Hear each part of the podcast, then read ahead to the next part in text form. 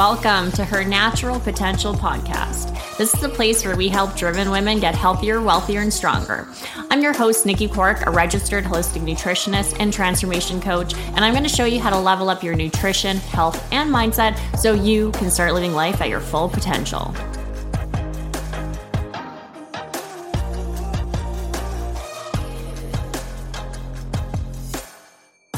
Good morning. I'm talking to you guys again today uh, just about hormones a little bit more because, as you may know, I am a registered holistic nutritionist and I do specialize in helping women with hormonal imbalances. And as a fitness and I guess you can call myself a weight loss coach, I often work with women on their metabolism.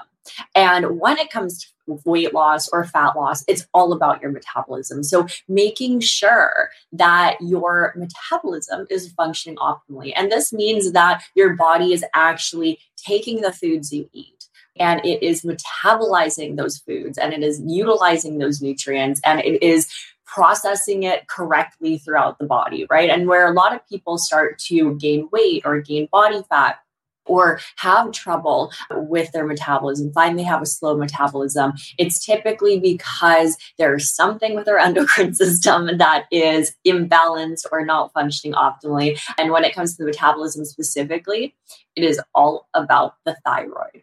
And we have our thyroid gland, which is going to be in our neck. And the thyroid hormones are going to be what really influences our metabolic rate. So if we are dealing with a slow metabolism, we need to ask ourselves how is our thyroid actually functioning. And when it comes to thyroid function, too, it's not just about what our thyroid hormones are at, but also like how that conversion from our inactive thyroid hormones to our active thyroid hormones is kind of working. And so there is a lot of different things that can influence that. And I always tell people, too, like if you're dealing with a slow metabolism, yes, there's genetic factors sometimes, but at the end of the day, our habits and our lifestyle and our nutrition can have massive, massive impacts on our metabolism. And so, if even if you have these genetic predispositions for slower metabolism, right, we can still do a lot with our lifestyle and our habits to still influence that. And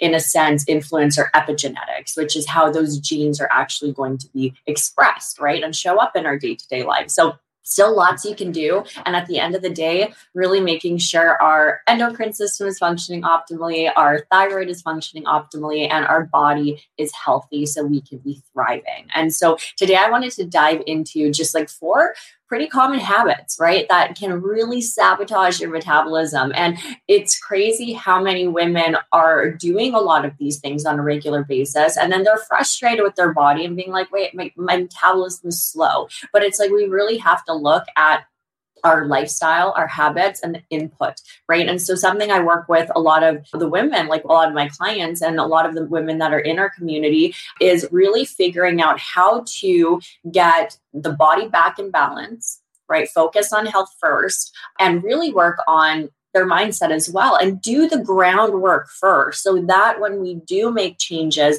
with our nutrition, with our calorie intake, with our macronutrients, or even like with cardio, right, our body's actually going to be responsive. And specifically with cardio, too it's like if our body's in a stressed out state and we're our metabolism is down regulated right and it's like our body is dealing with a lot of hormonal imbalances, then throwing more and pushing more is often not the solution. And so, this is where you'll notice you may actually struggle more. You'll be fatigued, you won't feel so good, and maybe you'll actually even start gaining weight, which is really, really frustrating. So, again making sure the body is in balance so that when you do make changes with your diet or your exercise your body can be responsive um, and it's not going to be adding stress to you mentally or adding stress to your body physically. And so if we are again dealing with the slow metabolism we really have to ask ourselves okay like how is our body like being supported? What are we doing? So one of the really common like habits that can often be sabotaging your metabolism is chronic dieting and under eating.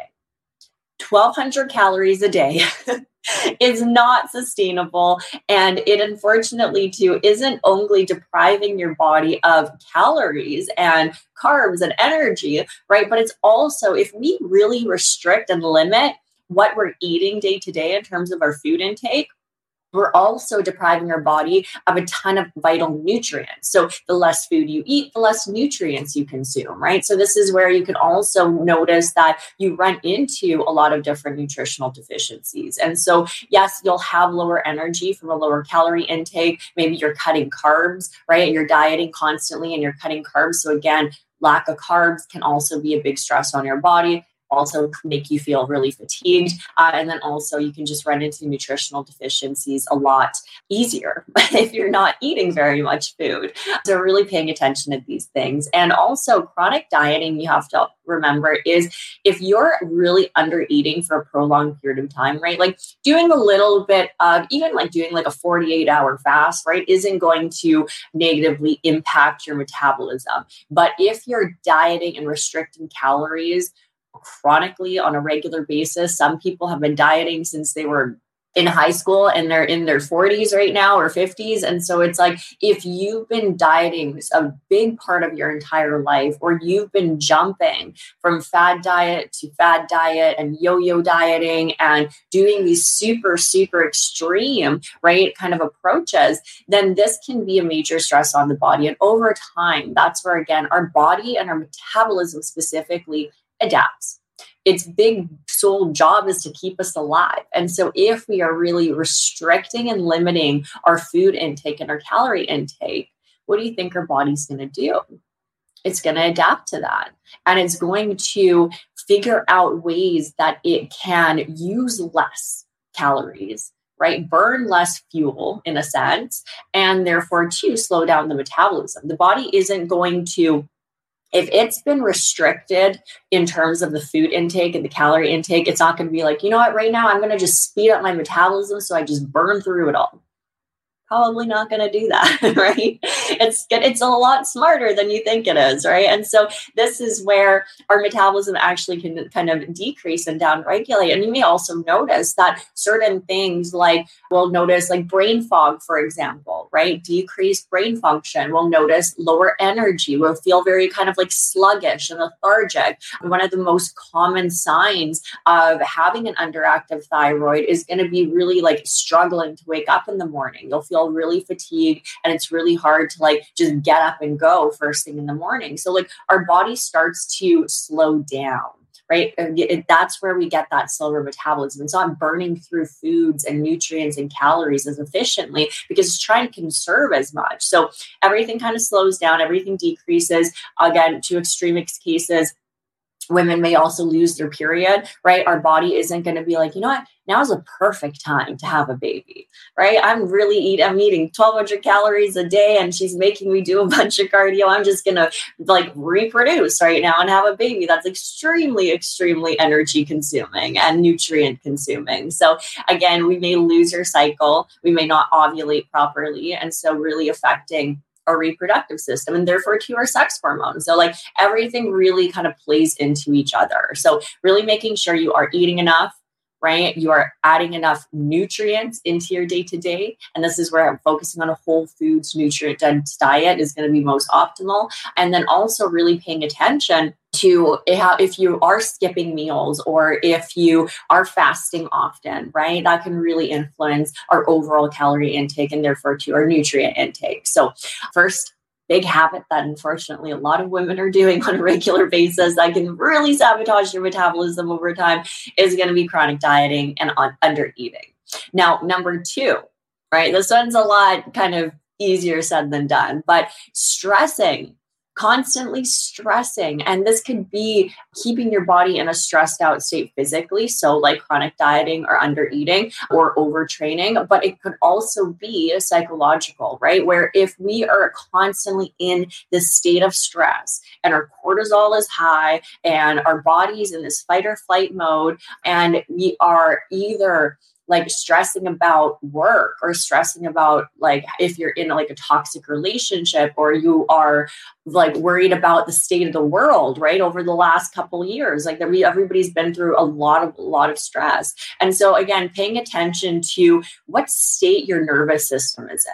Because if you are constantly stressing either through physical aspects, right? So, like lack of proper sleep or nutrition, over fasting, those types of things, or even psychological can really impact our body over time, too. These things can really influence our metabolism. So, again, if our body's in a state of stress, then oftentimes, like it'll be a lot more depleted. We'll burn through certain nutrients, um, we'll run into nutritional deficiencies. And then also, our body is going to be like, you know what, like I'm not like I need to use fuel and energy for this fight be to be in this constant fight or flight state and stuff. So again, constantly stressing can be really sabotaging your metabolism. Now, number three, right? And again, a lot of people don't realize this because they think, okay, so thyroid or, or metabolism means that it's like your thyroid, it's important about your thyroid. And yes, that's true. But the conversion of our inactive thyroid hormones to active thyroid hormones actually happens in the liver. And so our liver health is extremely, extremely important, right? And of course, too, like if we have an overburdened liver or a sluggish liver, or if we're exposed to all like high amounts of toxins, right? Either environmental toxins, alcohol, drugs, chemicals, poor quality foods, medications, those types of things, right? So if our body is constantly dealing with this high amount of toxins and our liver is having a hard time keeping up, not only is that a stress on the body, and not only does that affect our detox, but it can also really affect that conversion for our thyroid hormones and therefore to affect our actual metabolism because the hormone that is extremely extremely important to influence your metabolic rate is going to be your T3 and that's our active form right? So if we are having issues with that conversion and this is again where it is really I guess frustrating sometimes that you can say when it comes to blood work because oftentimes when they test do blood work for yourself for your thyroid they first only test for tsh which is your thyroid stimulating hormone. So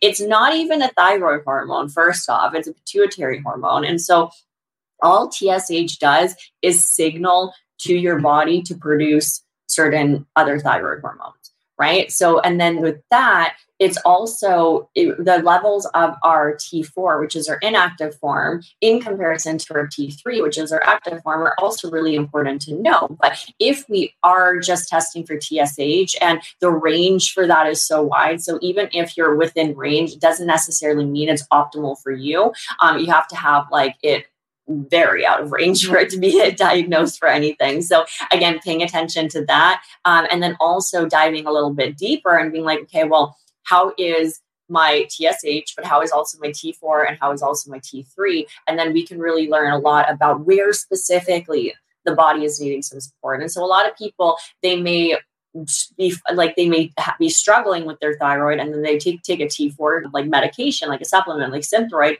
for example, but they're still struggling with that conversion.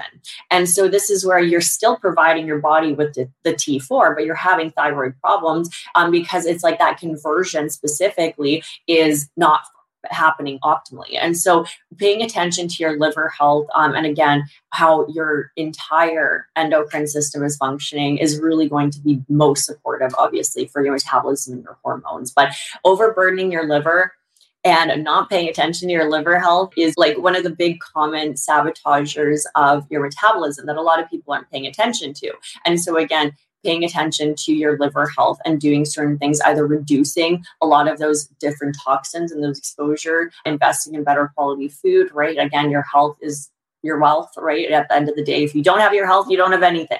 And so it's like really pay attention to that and know that there's so much that you can do with just supporting proper detox, uh, like optimizing your environment, and then, of course, supporting your body and how it's functioning. And so, toxins and also reducing alcohol, paying attention to chemicals, medications, the quality of your food, all of those things can really kind of support your liver. And then, of course, too, you can do certain like things with your nutrition or supplementation to further support your liver and just really, really help with that phase one and phase two, and even phase three detox. So, liver liver health is super, super important. Now, habit number four that we're going to be talking about. Um, and what I talk time and time again because it is such a huge, huge game changer when it comes to your metabolism. And this is again where you may notice some people who work out, who strength train, who are resistance training on a regular basis, they're able to eat like decent amount of food right? They'll have a lot of food and they won't necessarily gain weight, or they will be able to maintain a leaner physique while still eating 1800, 1900, 2000, 2500 calories, right? Depending on the individual and where they're at. But this is where, like, really paying attention to the types of exercises that you're doing. And unfortunately, a lot of women will focus so much on HIIT training, so much on just cardio, running, right? Orange theory classes, even Peloton and all of those things. And it's like, sure, they burn calories in the moment, but then it's like you end up going and it's like you still are just burning those calories and then you end up having to kind of like down regulate your metabolism more and more over time. And you may notice you'll have to restrict more and more and more. And it's really frustrating because it's like you're working so hard and you're pushing yourself so hard but you're always having to diet so hard in order to maintain that weight. So weightlifting and building lean muscle mass is one of the best things you can do for your metabolism because it's going to actually increase your basal metabolic rate. So maintaining muscle does consume a lot of calories. And so this is where and even recovering after a workout, you're not just burning calories in the moment, but for almost the next 24 hours afterwards. So like resistance training is extremely, extremely beneficial if you are wanting to support your metabolism more so than cardio right? More so than HIIT training necessarily, dep- obviously depending. And even in terms of like a lot of women will struggle and they'll be like, well, I'm doing Orange Theory, I'm doing Peloton, I'm on my Peloton, I'm doing these different classes, um, and I'm still struggling to kind of lose the weight and keep it off. And so it's like we really have to kind of take that step back and focus on actually just building muscle because this is where you can maintain a leaner physique while eating more calories. And that's like, that's the dream, isn't it? we all want to be have that flexibility and that freedom to eat what we want, right? When we want it and how much we want it, not feel restricted and limited. And this is, but again, we want to feel good in our body and we don't want to eat something and have a cheat meal or whatever you want to call it, and then end up having to gain weight. So again, working on our metabolism and increasing it is where we're able to actually like increase your basal metabolic rate and therefore to influence your metabolism and therefore to right we don't have to diet so hard in order to maintain a leaner physique right? So really paying attention to strength training and building muscle because it is going to have massive massive impacts right on your ability to just keep like main, optimize and maintain a better body composition. So hopefully that you found that was helpful. Um, if you're watching this, re- watching the replay, just hashtag replay. Um, we'd love to know your thoughts and if you guys have any questions. And hopefully you can work with your body, feel amazing, and crush your goals. So enjoy the rest of your day, guys. I'll talk to you guys tomorrow. That's all we got for this episode. Thank you so much for joining me today. One thing that really helps this podcast and other women who have yet to join us is for you to rate this show and leave a comment in iTunes, Spotify, or wherever you tune in to listen. Please share with anybody you think might enjoy it. And also make sure to connect with me on Instagram at Nikki Clark. Until next time.